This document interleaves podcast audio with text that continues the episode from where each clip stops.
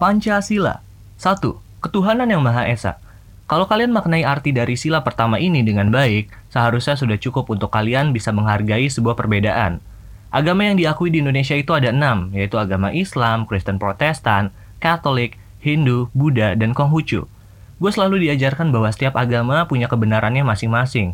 Jadi lu nggak bisa bilang bahwa agama lu adalah yang paling benar. Dan setiap orang yang berbeda agamanya dengan lu adalah salah.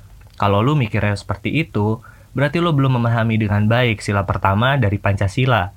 Gue percaya banget di ajaran agama mana pun gak diajarin untuk membenci suatu perbedaan. Lu juga nggak dilarang buat tahu dan bahkan mempelajari agama lain untuk menambah wawasan, supaya lu tahu bagaimana sudut pandang dari agama yang lain. Pesan gue, jangan sampai ajaran agama yang kalian yakini kebenarannya membuat kalian buta sehingga kalian tidak bisa melihat sebuah warna-warni agama yang ada di Indonesia. Gue Zaki Rwandi dan salam damai.